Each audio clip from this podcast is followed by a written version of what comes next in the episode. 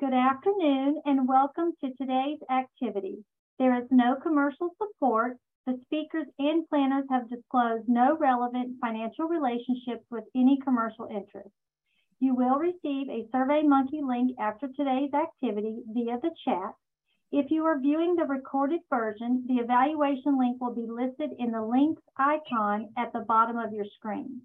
If you have called in today, please send Tanya McCleskey an email so we can record your attendance. And if you have any questions, we would like you to enter those into the Q&A uh, bubble here at the bottom of your screen, and we will ask those at the end of our session.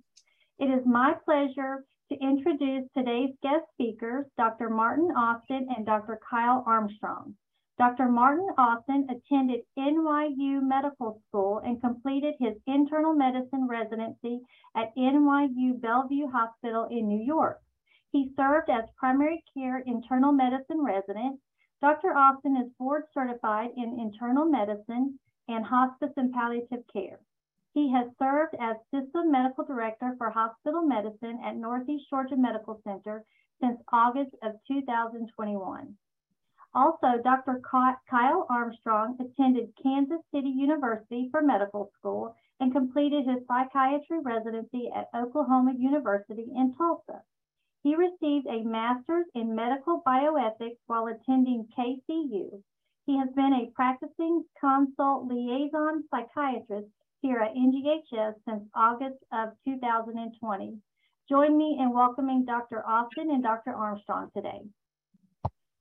Thank you, Jennifer. Um, this is Marty Austin, and um, I am going to speak briefly about um, the uh, AMA or against medical advice uh, policy and about AMA in general. And then um, the bulk of the talk will be Dr. Armstrong talking about uh, decision making capacity, which is really a much broader topic and relates to many things, among them uh, against medical advice. So, why this talk? Um, we've had some uh, recent issues um, with questions about decision making um, and against uh, medical advice. And um, as a result of that, there have been some changes in uh, policies. And also, um, as a general rule, it's a good idea to understand these issues um, and uh, especially decision making capacity, because basically every time a patient makes a decision, we do some sort of informal um, look at what their ability is to make that decision. So, um, a couple of things about uh, against medical advice. So, first, who leaves against medical advice? Um, research has shown that uh, overwhelmingly or uh, very um, overrepresented, overrepresented in this group are uh, people who are in vulnerable groups, uh, minorities, people of lower uh, socioeconomic status. Um, they're people who, if they do leave against medical advice, have a high uh, likelihood of being readmitted.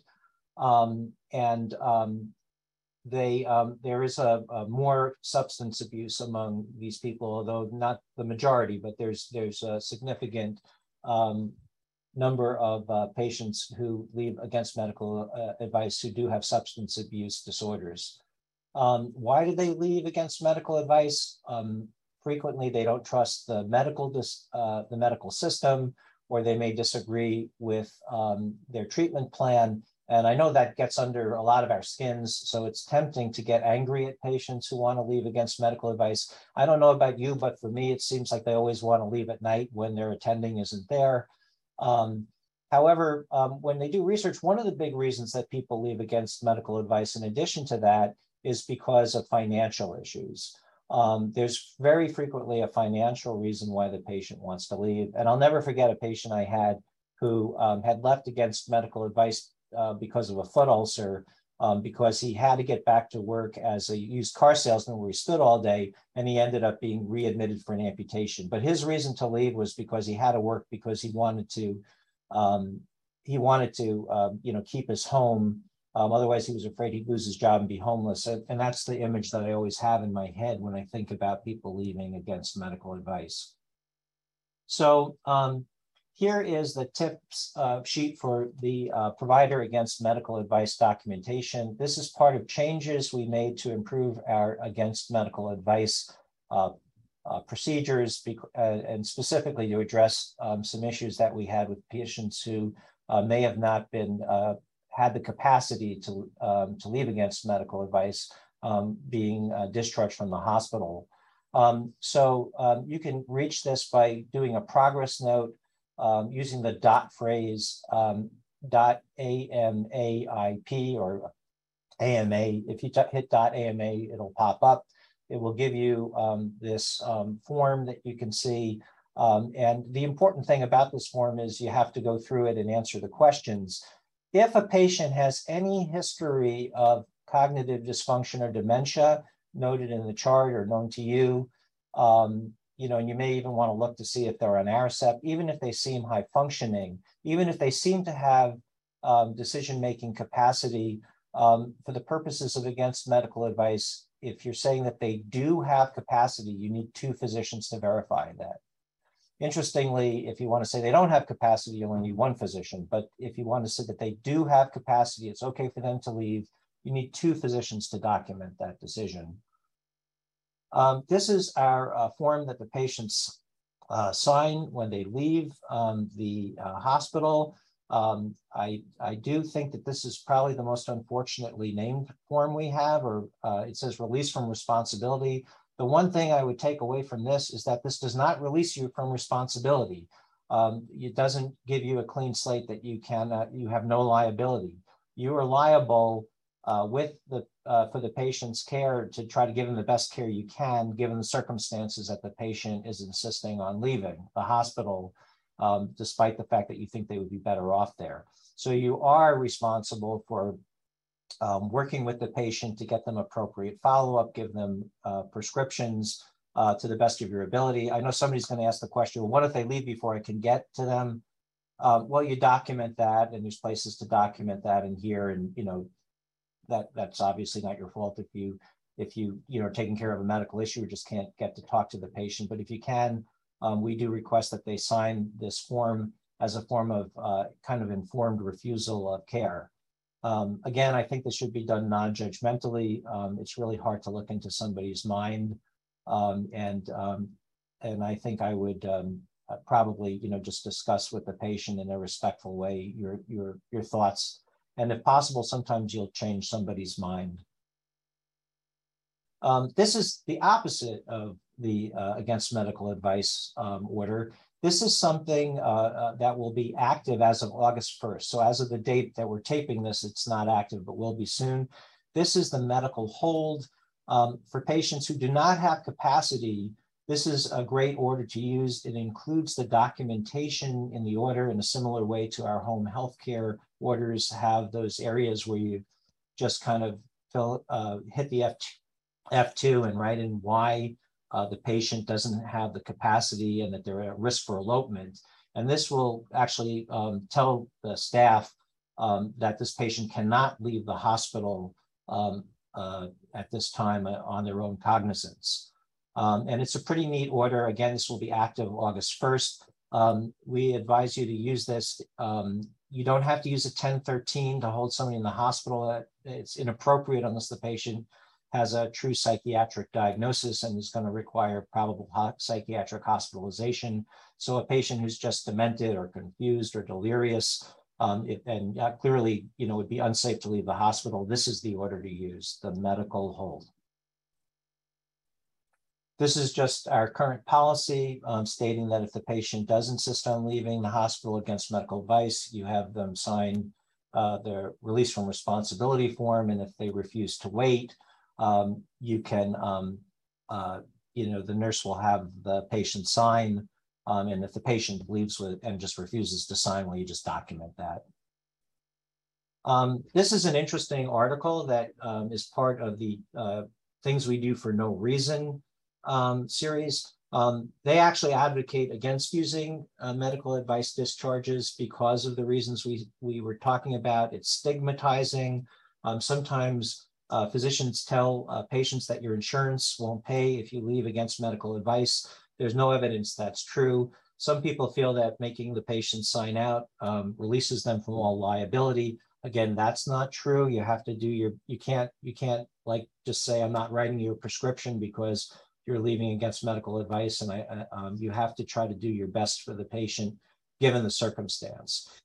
And the reason that people um, don't get sued if there's a bad outcome is because there was no negligence, not because they signed the form uh, stating that there was no responsibility. But again, I am not opposed to this form. It's part of our policy, and it is a form of um, informed refusal of treatment.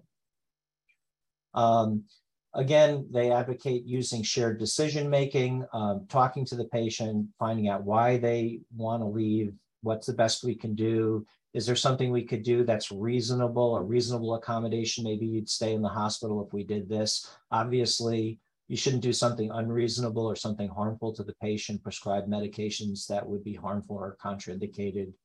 Um, but but but working with the patient and documenting that will will will will go a lot further as far as both the patient's care, not having them turn up sicker and being readmitted and um, avoiding liability. So again, recommendations of this article was they actually advocated against um, designating discharges as AMA. Um, we do uh, suggest that because of our policy, you, you would follow the policy if a patient um, leaves against uh, medical advice. Make sure there's objective documentations of the patient's informed choice to leave the hospital, engage in that shared decision making.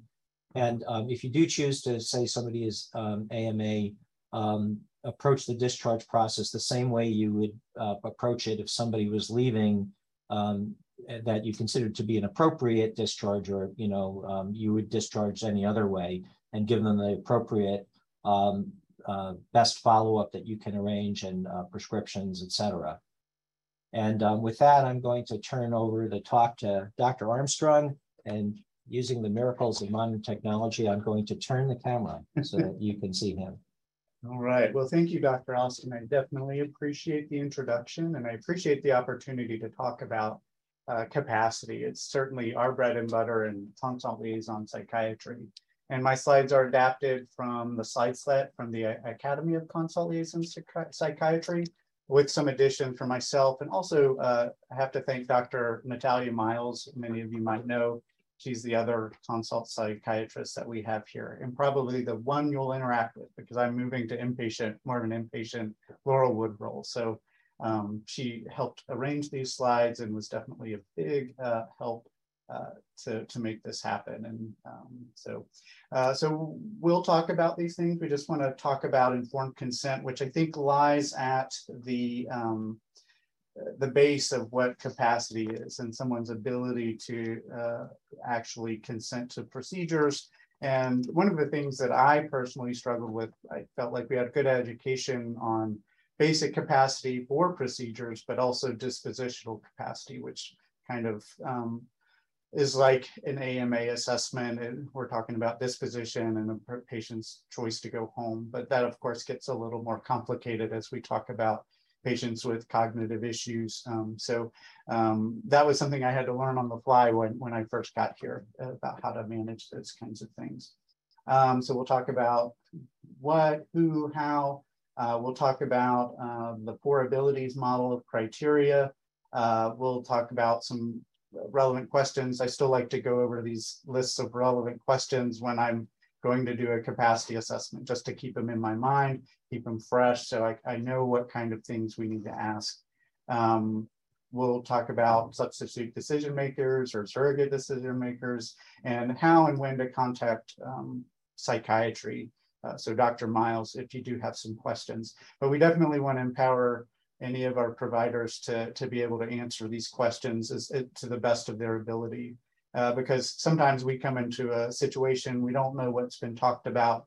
Uh, we don't know exactly what the procedure entails and the risks and benefits. So we're not as equipped to talk about those things. So as much as you all can do to help uh, facilitate that process and gain a better understanding of that person's ability to make a good decision is very helpful for us as well.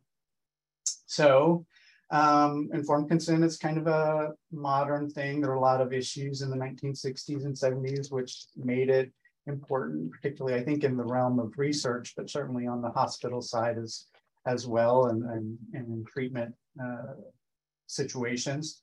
So typically objection to treatment was respected, but it certainly wasn't uh, universal. There was that paternalistic model of delivery of healthcare. This certainly changed in the modern era to more focusing more on autonomy is, as what the as the ethical principle that leads our decision making. So uh, certainly that's part of the change. So all of these things became codified into policies and uh, procedures in the hospitals uh, somewhere in the 1960s and 70s.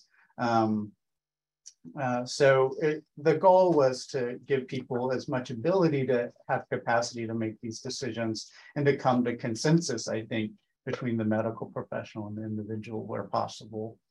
Um, so again, the prime intent is to promote individual autonomy and to foster rational decision making. So to help people understand where we're coming from and what recommendations we have and why they might be important. But in the same time, recognizing that people have different values and that they have the right to self-determination, which I think is particularly important in our culture, in American culture, that's highly valued, is autonomy and self-determination and our individualistic principles.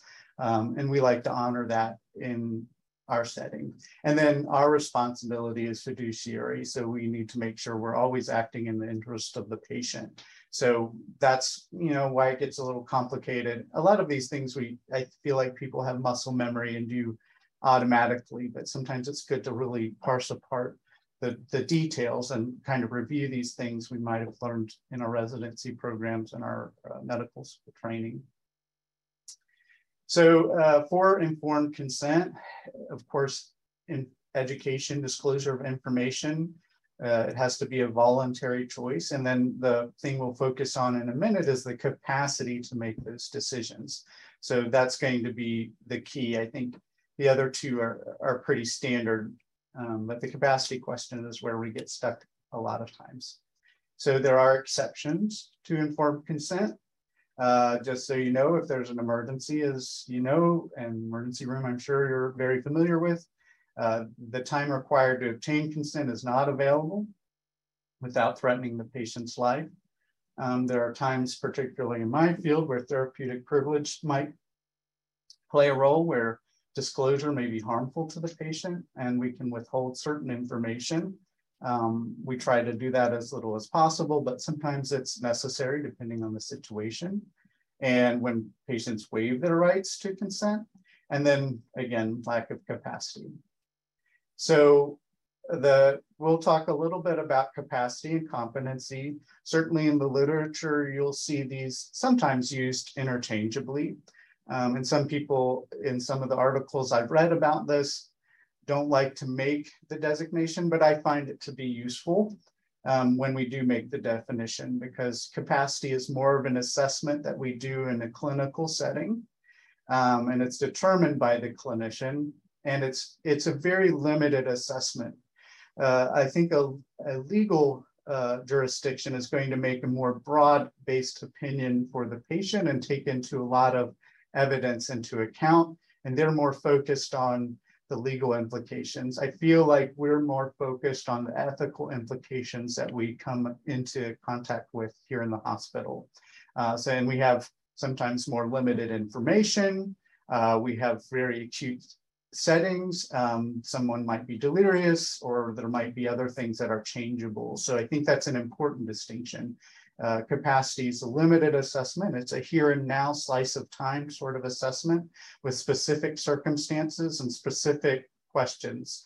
Competency is a more uh, a broader assessment, uh, and it's usually using legal definitions. Now, of course, they're going to probably want to use uh, a medical assessment to help determine uh, those those decisions that they're going to make, but they're going to be bringing in other types of assessment too. So, and so we talked a little bit about the important points of capacity. It's a situation by situation thing. So each separate decision um, needs to be assessed in a specific way and weighted in a particular way and so you might have multiple questions that you ask in a single day for a single patient. Might be some questions about disposition, might be procedural questions, and they all may carry different weight. and they may all, you might come to different determinations based on the, the nature of the question. Um, and so when you talk with us, with myself or Dr. Miles, we like to have uh, clarity so far as what the specific question is. So if you need assistance on a particular question, whether it's about the ability to consent to a procedure or whether it's the ability to leave maybe AMA, we don't like that term, but leave maybe leaving might not be the best medical decision. So we have to help everyone understand and come to some sort of consensus. So we use a sliding scale. So for example, a patient might have the capacity to refuse phlebotomy. So because the risk to benefit ratio is low. Um, so the standard to declare patient incapacity is high, uh, but not refuse uh, uh, urgent cardiac surgery. So that's a little, that's a risk to benefit ratio um, is high. Uh, so the, the standard to declare patient incapacitated is low.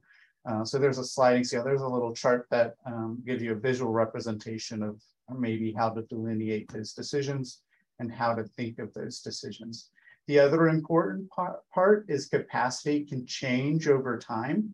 In, in our psychiatric world, oftentimes we give treatment, psychosis, depression resolves, and they can uh, regain capacity to make certain decisions.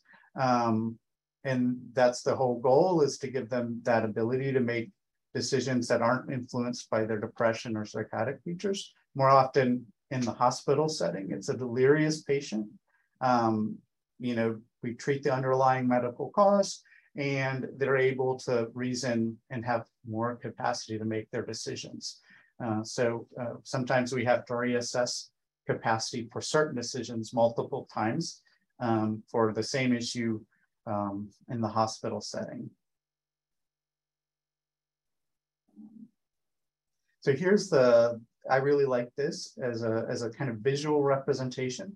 So uh, one of the things that I would, I, I do ethics and ethics, you know, when in, within my ethical degree, we talk about there's an ethical problem when there's disagreement. And I sometimes in early in my training, I would make the mistake that this is, you know, if there's no disagreement, they can consent. Well, that's not necessarily true. So this helped me understand that. So you just be careful when making that that sort of decision. But we look at both treatment risk and treatment benefit and kind of both on the consent side and the refusal side, uh, when we might need to make an intervention and when we might need to document um, something uh, that we need to talk about and that we need to um, uh, consider as we're going forward. Um, so I recommend looking at that and kind of making your considerations and determinations there. Um, so uh, often the question comes as who needs to assess capacity? Certainly doesn't need to just be done by a psychiatrist, as any treating physician can offer assessment. Like I talked about before, sometimes the person who can provide the best sort of informed consent, which is usually the treating provider or the person who wants to do the procedure, is the best option because they can help the person understand the procedure with more precision than maybe myself. But we can certainly come in and offer uh, some different assessments. We can look at um, their cognitive status a little more closely and assess whether depression, psychosis, or something like that might be interfering with the patient's um, decision making. And sometimes the cases are on the line or difficult, and that's certainly an op opportunity for us to have a good conversation uh, about um, uh, their capacity. And so definitely welcome those, those questions. Um, but here's some questions that kind of roll through your head as you're uh, thinking about capacity and when you're consulting us. So why do you want it to, why do you want us involved? What's the specific question? And why do you think the patient might lack capacity? So we talked a little bit about that. Is it a cognitive issue? Is it depression, anxiety? Uh, what's the situation of the patient medically? So kind of getting at that severity on that chart, like, um, and then talking about the risks and benefits of the treatment um, and what the, you know, what exactly our goals for treatment might be. Um, what have you, what has already been talked about with the patient? What are, what are the choices that have been considered? sometimes for disposition, I, I like to make sure someone's already talked about the various options that someone might be that might be available to someone like long-term care versus um, subacute rehab versus home health versus home with family and why why not one thing might be appropriate versus another so and then when we get the assessment i need myself and dr miles like to have the specific question so if it's disposition we like to know it's dispositional question or if it's a procedural question we want to know about that as well so this comes with some of our the policy that's documented. This might be changing a little bit, but I can't, there's nothing um, significantly that I think would change. We talked a little bit about medically holding a patient. Um, so the attending physician makes the final determination. As a consultant, we can help you come to a safe conclusion or a conclusion that you feel uh, might be the best conclusion to have. Um, and then we have to document that decision. And then if we determine someone doesn't have uh, capacity, uh, we refer to a surrogate deci medical decision maker. Um, and there's, there's certainly procedures and how to determine who that person is uh, as we go forward. And just a point here, I know Dr. Miles uh, made her little arrow about medical holds. I like to use them at, I'm glad we have an order set now, so thank you for putting that into, into the EMR. I think that'll be helpful for people to understand. Um, we do have, I think we, in psychiatry, we hold people a lot more often who, and we say there's a lack of capacity for depression or psychosis, and we have a legal procedure to do that.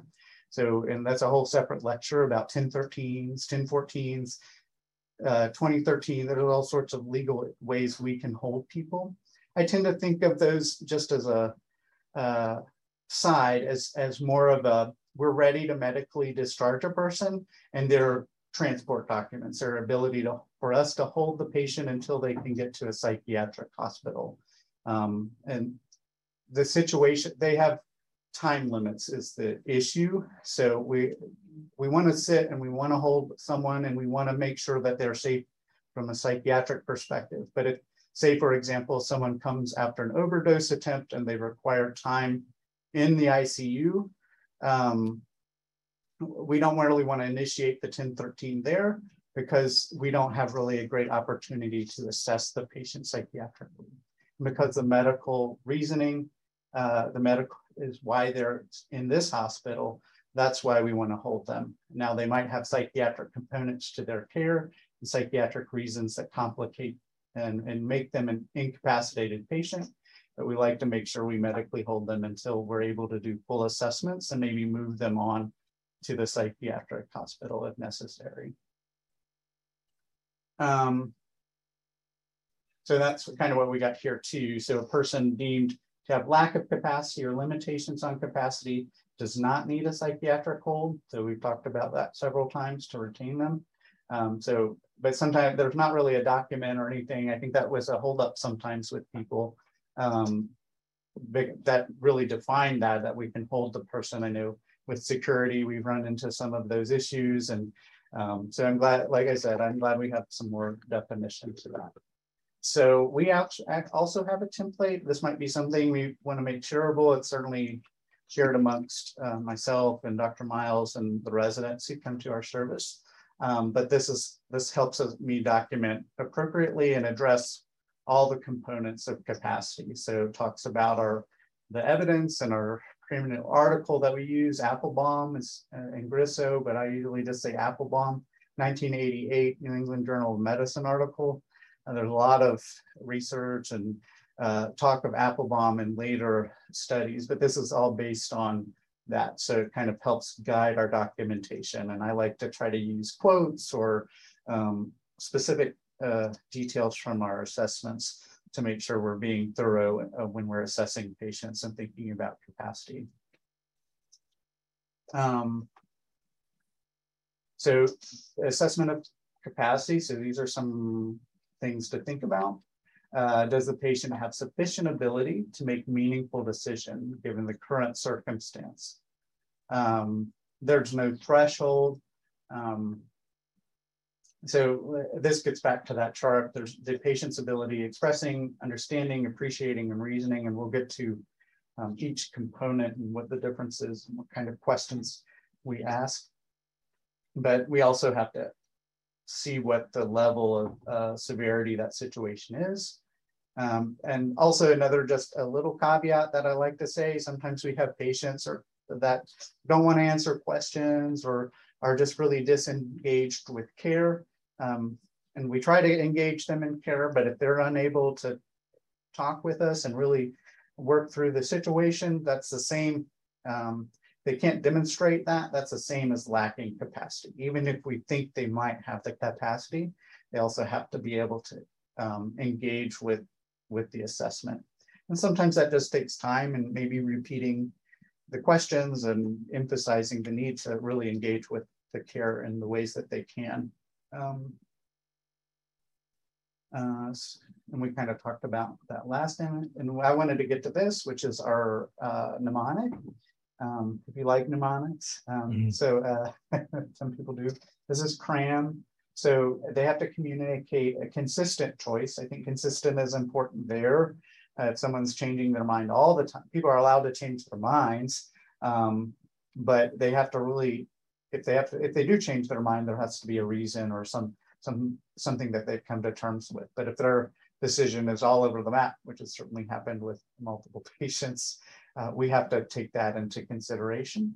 They have to be able to understand the relevant information that we offer. Um, so sometimes it doesn't have to be overly complicated uh, and want to make sure that's um, appreciated. Some they just maybe need to know the basic risks, like you know, in AMA cases, maybe understand that they could die and or that some really bad consequence could happen. Um, and they have to be able to appreciate the circumstances. And I always like to put it in terms of like, can you understand why people might be worried about you, why your family or the uh, nurses, or why we might be worried about uh, discharge or why we might be worried about you refusing this procedure. And then they have to be able to manipulate the information. And we'll, we'll give you some questions. There's a nice little chart that's coming up. Uh, these are the four elements um, as part of this theoretical framework to assess capacity. So here's a nice big chart. I don't hopefully you guys can read it all right. It's pretty small, um, but I think it's a great uh, table that we can look up. You can find it pretty easily online and Google search too. Um, but it helps me with questions uh, for clinical assessment. So communicating a choice, we talked about that. So they have to be able to express their choice. Um, uh, so I like to say, just oh, I like open-ended questions in general. It's one of the first things we learn about assessment. Um, so just kind of asking them what their decision is in a general way, and making sure that it kind of stays consistent and it, there might be a cognitive reason if they're changing their mind all the time.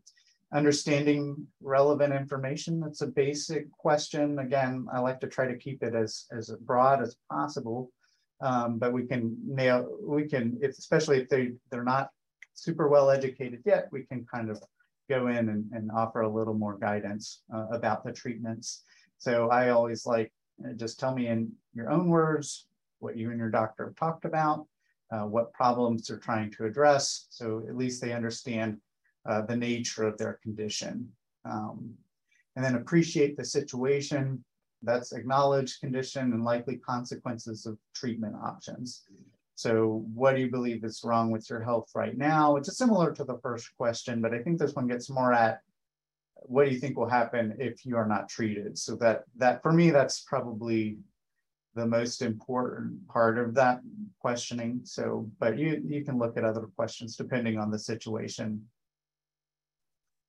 Um, but if, uh, if you do a psychiatric mental status exam, if they don't answer these questions well, they lack insight. So um, and cannot make valid decisions about their treatment. So that certainly comes uh, into play with some of our psychiatric patients who might have delusions or other things. Um, and then reason about treatment options. So that's engage in a rational process of manipulating information. So that's kind of getting at the reasoning process, so the background. So how did you come to that determination? Uh, what made you make that decision instead of another decision? So sometimes there's not the reasons don't sound great to us. Uh, maybe, you know, they want to go have a cigarette or whatever, those things can happen. Um, but we, so we kind of have to weigh the reasoning as part of the process. And I'll say that sometimes uh, the answers lie in some gray area and, uh, you know, we get, that's when either you consult us or, you know, you just, we try to settle on the best option out of maybe not great options. So, um, so that's the criteria. Like I said, please do look that up later. It helps me if I'm if, just as a refresher every now and again, so I can ask good questions to address each area. So when I go to document, I can answer all the questions that are not phrased. Um, so this kind of goes into each part too. So this kind of pulls apart uh, the, the charts. I'll kind of go through these quickly. I think, um, so yeah, this is the ability to understand. Um, so the nature of the condition and the treatments and the risks and benefits. Um, so uh, I think this slide's got out of order a little bit. This is one about this, like I said, dispositional capacity was something that um, was a little more challenging because it's it's a bigger question, I think, than some of the procedural stuff. It involves more components, um, which was it made it a little bit harder of a decision.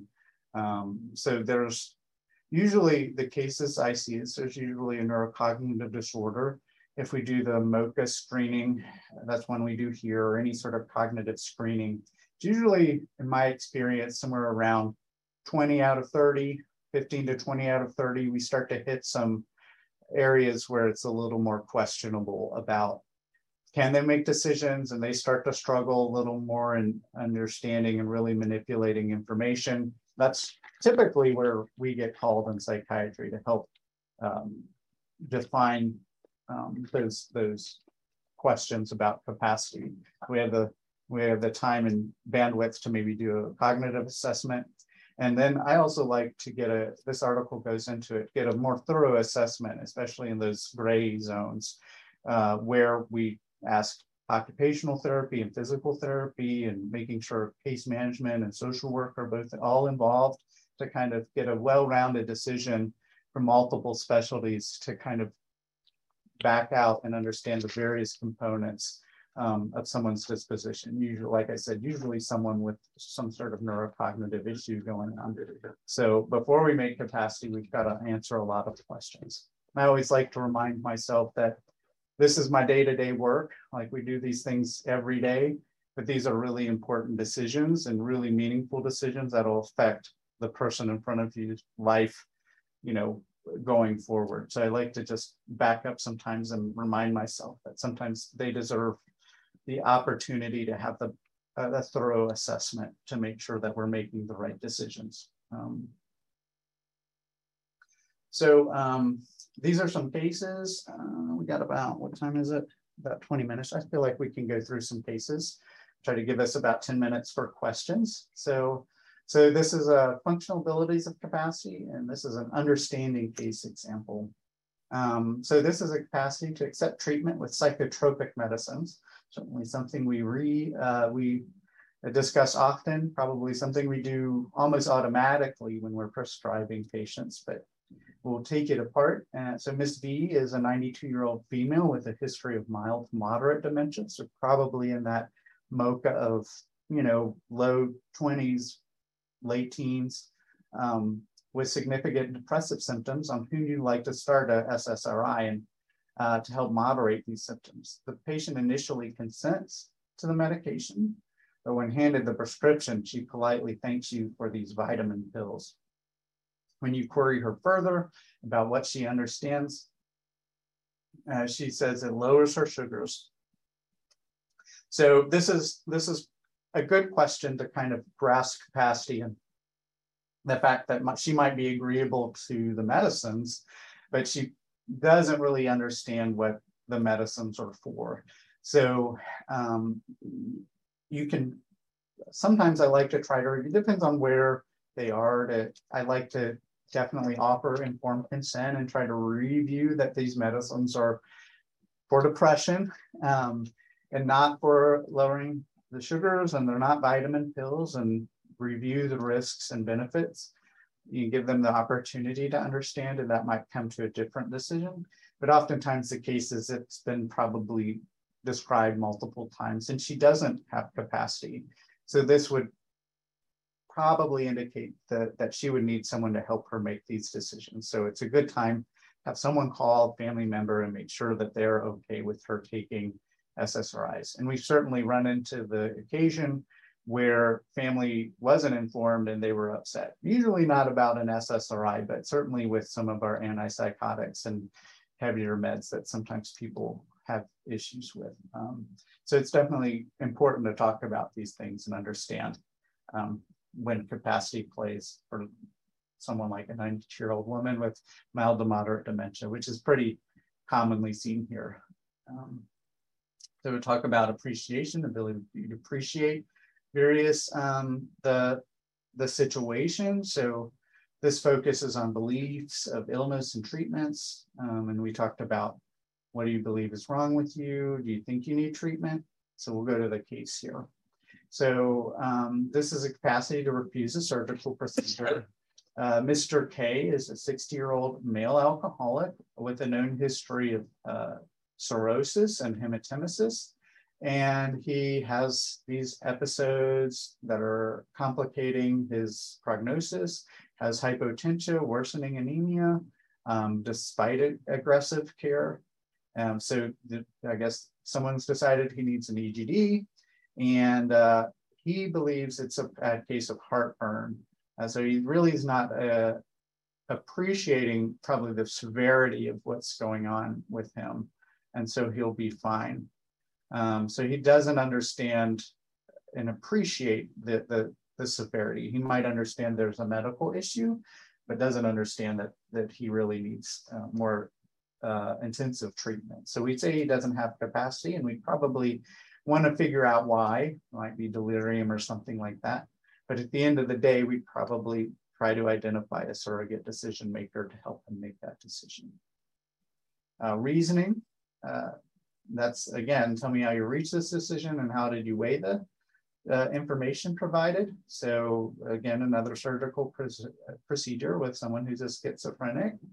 Um, presented to the ED after he jumped off a bridge to escape the feds who were chasing him. Um, so, and he had fractures that require surgery. Uh, so he just re required some orthopedic interventions to help with his uh, various fractures.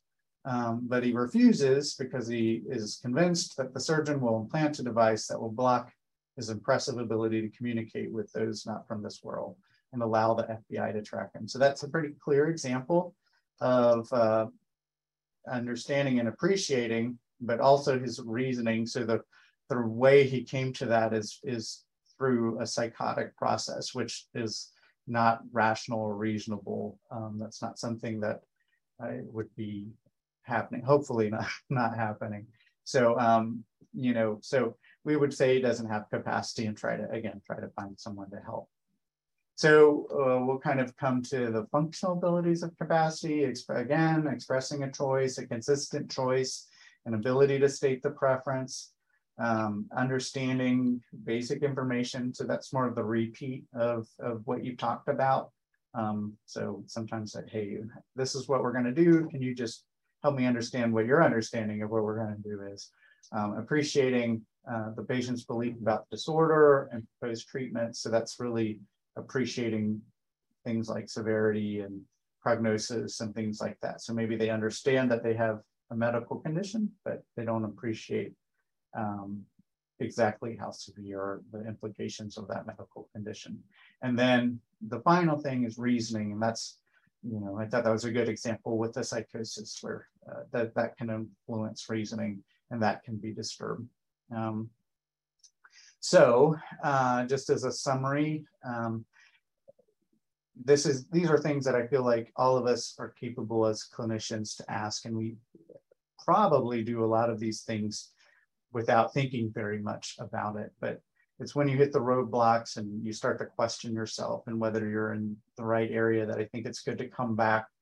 Um, I always come back to the dot phrase and make sure I'm like thinking about each criteria specifically and deeply, um, and then trying to make appropriate, safe, ethical decision making uh, in coordination with the patient. Um, and so we can help facilitate that in psychiatry, but ultimately it's it's going to be up to each individual clinician to do these things, but we're here to help. Um, so when should decision-making capacity? So like I said, it's done almost at every encounter. Um, the other thing is to really check in when mental status changes. Um, so if there's some sort of event that expects uh, change that has creates some changes, that's oftentimes when we'll get a consult.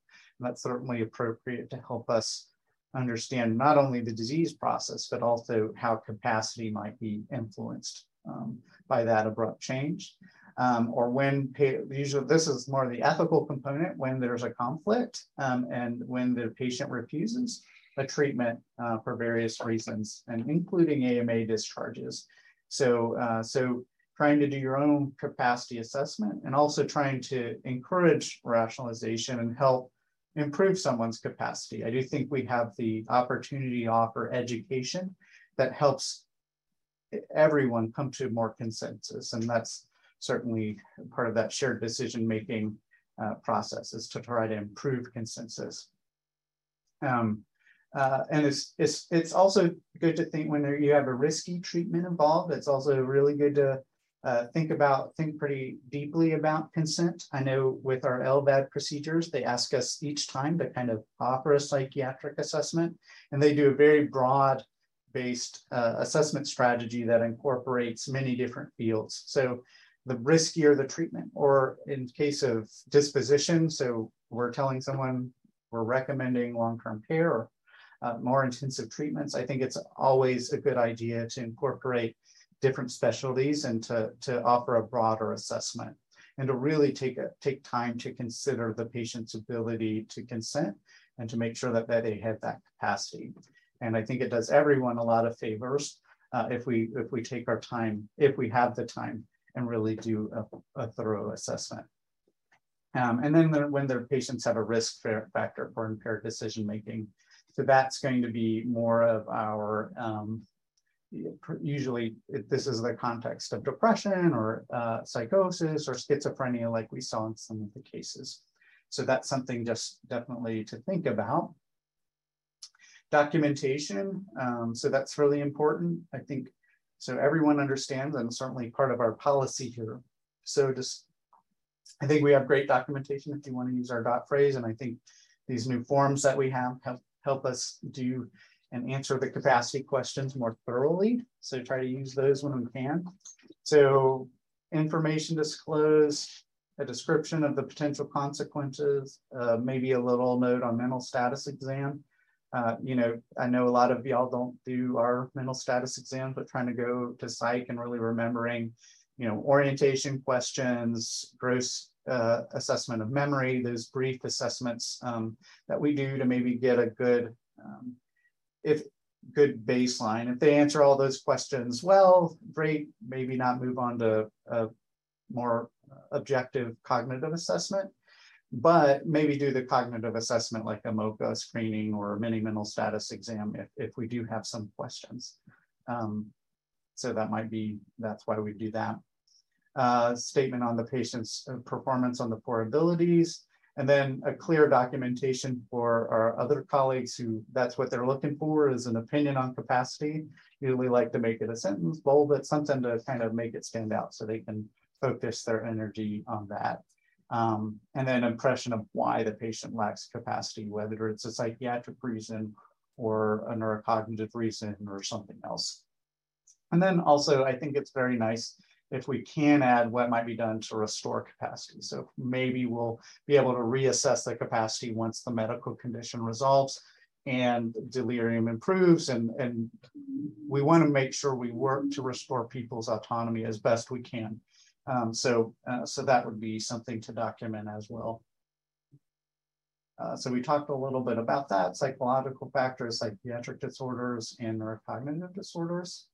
Um, So we talked about the MOCA, CAM ICU. There's a lot of different uh, tools we can use. I think here in our hospital, most people are uh, knowledgeable about the Montreal Cognitive Assessment. So I like to use that one just because it seems to be well recognized and understood by all the staff here. Um, one that I really like actually is a St. Louis University mental status exams, of SLUMS.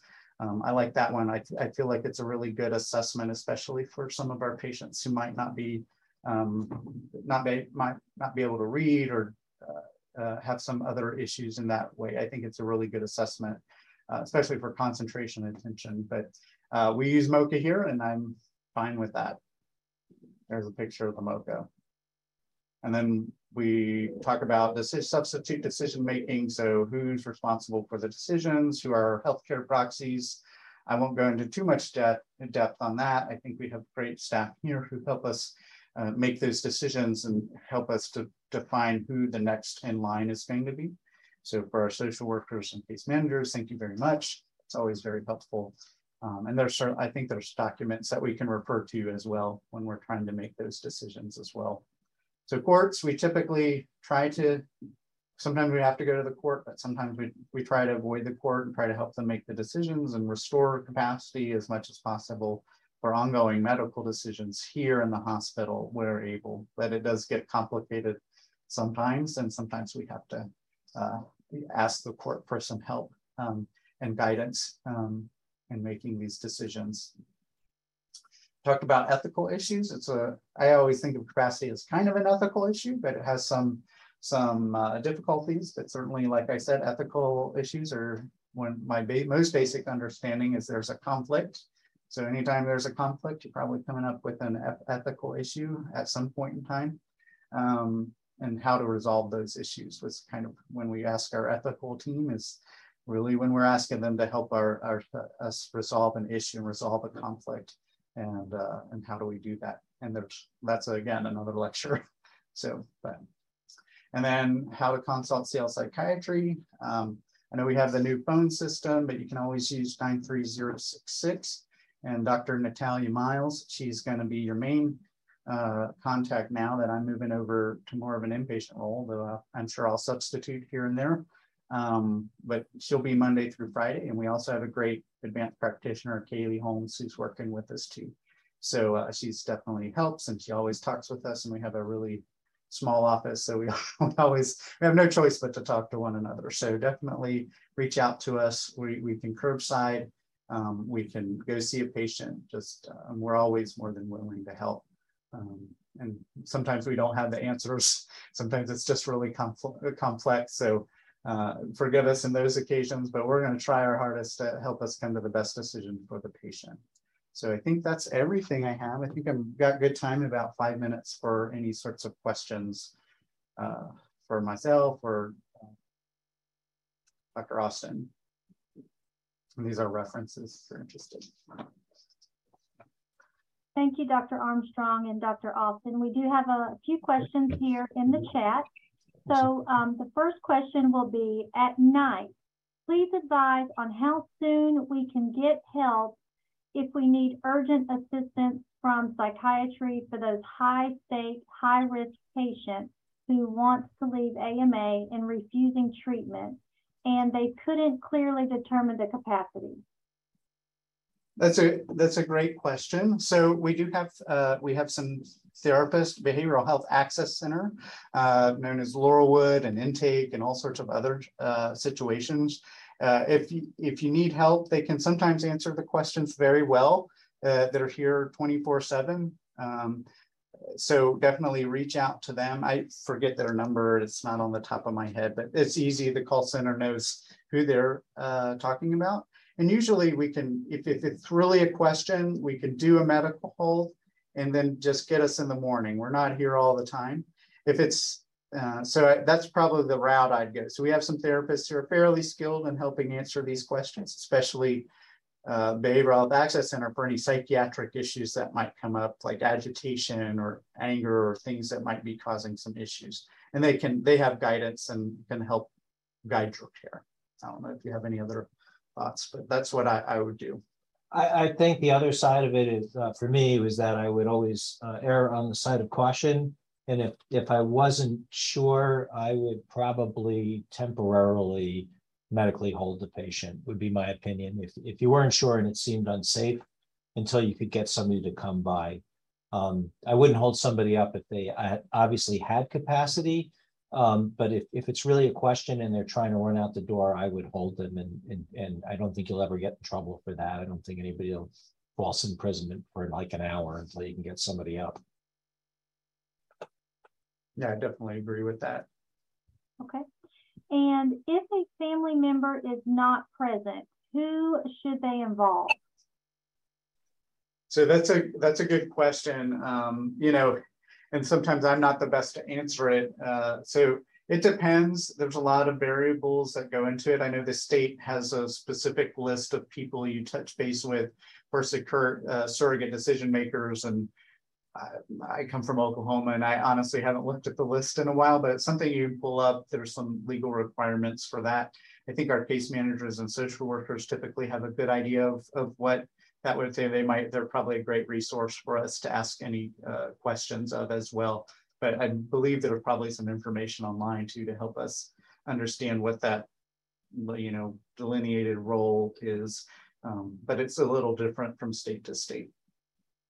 So, yeah. And go ahead. Oh no, I was uh, I, I, would agree with uh, Dr. Armstrong. There is a list. It's more complicated among family members, um, you know, and I think it also depends on how urgent the intervention is. Like sometimes you have to make an emergency decision and you do the best that you can. Um, it does get down to the point of being like an involved friend or something. If if there aren't uh, family members that you can identify, um, but but there is the the family member list is you know there's a there's an exacting thing about which family member outranks which family member legally. Mm-hmm. Um, but then you can get to involve friends. Okay, thank you. And um, the last question here I see is, uh, what are some tools or questionnaires that we can use to assess the capacity? So, um, so yeah, definitely check out that uh, that slide with the questions. I usually there's um, some articles. That article that was in there, the dispositional capacity article, has some questions that are available to you to have some ideas of what questions to ask that kind of answer each one of those areas, one of those four areas that we ask you to look at. Um, so I just look something up if I'm really stuck or I don't know what to ask uh, online. There's a look up Appelbaum articles. There's a ton of them that kind of are uh, referencing Apple Appelbaum as our uh, our capacity guy in psychiatry world. So definitely check out his articles. Um, and a lot of times they'll have a little chart with just quite example questions that you can ask to help help you guide your capacity assessment. Um, so yeah, I definitely use them a lot in residency, and I certainly still still go for a refresher from time to time now as well. Um, I actually have a question I wanted to ask. Uh, so, um, where do we draw uh, the lines between, you know, I have advanced medical knowledge and I really disagree with you. That doesn't make sense to me. I think we've seen this more with COVID. Um, you know, like you came in and you're hypoxic, but you're insisting that um, it's either not COVID, that COVID is made up because that's what you saw in the media, or uh, or um, that you should take um, an unproven uh, medication like ivermectin instead of, and I mean, you can extend that to all sorts of people who seem otherwise intact, but they might say, I think this is heartburn and not, not, you know, varices. I don't believe you. Um, that's a that's a great question. I've done I've done this lecture with some uh, internal medicine residents uh, during COVID, and it certainly came up as a question. I think as a as a source of frustration because um, this certainly happened, I know a lot during that period. And the, the answer this is probably it result, comes to something that's culturally accepted. And unfortunately, uh, when we come into those issues, we can't say that this is a result of psychosis and, you know, or some other psychiatric condition. It's a culturally accepted norm that has been, you know, maybe it's misinformation but it's what they believe and it's culturally accepted probably in their peer groups. Um, so I don't think there's anything that we can do to say that that's a lack of capacity, except go and try to reason and try to bring the evidence of their own condition and have good conversations in that regard and really try to center it on understanding of the here and now uh, as much as possible. But I, so far as limiting capacity, I'd say it, it can't limit capacity and the patient should be able to make that decision. I don't think it's from a psychotic process or other psychiatric process. So I think we're we're stuck. That's a again the that goes back to that last the, the ability to manipulate information. We talk about the reasoning, um, but I even that's the reason for it. But since it's culturally accepted, I think we have to understand it as yeah the norm, um, and that's some something that some people believe and I don't know if this is legit, but what I do a lot of times is I'll ask, do you understand what what can you tell me what I why I'm concerned about this if you're not concerned about it? I don't know if that's legit, but that's because some people just disagree with me, even though it seems pretty obvious to me that they're wrong. Yeah, I do too. That's one of my actually I really enjoy. I I like, can you understand why someone has these concerns about you? And if they can say, well, yeah, but this is my culturally held belief, and that's something they're going to stick to, then um, then I can more safely say that they have capacity. So I do like that question. Like, can you understand why myself or another family member who's concerned might have that that sort of feeling? It really gets at that capacity, um, and I think it's very helpful. So. Right. Okay, it looks like we have one more question, um, and then um, and then we'll be done. So a patient upset with an RN wants to leave, refuses to answer relevant questions, threatening legal action if held, and want to leave. Please advise on how to approach. So I think that comes to that question of even like the overnight question. I think it's safer to medically hold that patient until they can be assessed um, by yourself or whoever the medical professional is to do a capacity evaluation. And the, the emphasis needs to also be on th that one part where we talked about if they can't demonstrate capacity, they don't have capacity. So it might be someone you figure, someone who's mad and doesn't want to be here. Maybe there's some reason, a lot of times they're craving to use or one reason or another, there's something else driving it. They have to be able to demonstrate that capacity. So they have to at least give us something and they have to be able to talk with uh, the clinician who needs to assess them. So that's one of those cases where I think medically holding someone until an assessment can be done, I mean, within a reasonable time frame is, is important. Uh, so and I don't think like Dr. Austin said, I don't think you're going to get in trouble for that. It's in a couple hours sometimes to do that. So, and so we should understand that that assessment needs to be done if we need to do it. So, uh, that would be my answer. I don't know if you have a different perspective. Um, the only other thing that I would say is in general, if the patient had, you know, obvious, like if they get really angry and they were fine right up to that point, and the nurse said, you know, we're cutting back on your dilaudid, and they say, well, I'm leaving against medical advice, and then they're furious and they say, I'm leaving, and then they won't talk to you. I would probably use the fact that it's unlikely that they suddenly became incapacitated based on that situation. Mm-hmm. Um, you know, if there's a question previously or the or there was other findings. But um, I think if somebody just was really angry and had otherwise been normal um, and just refused to speak to me, um, I wouldn't I wouldn't hold them there just because they refused to speak to me in that case. Okay.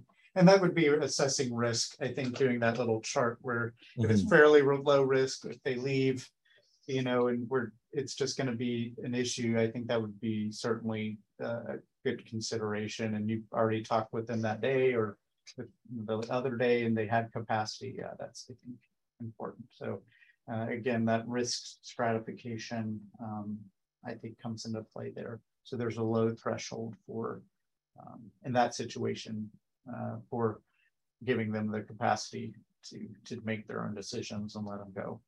So, all right. Excellent. Thank you so much. This was uh, great information for our physicians and clinical staff if you will, please. We did um, enter the survey evaluation and attendance um, uh, survey link into the chat. So if you'll do that for us, we would greatly appreciate it. And thank you very much. Thank you. Thank you.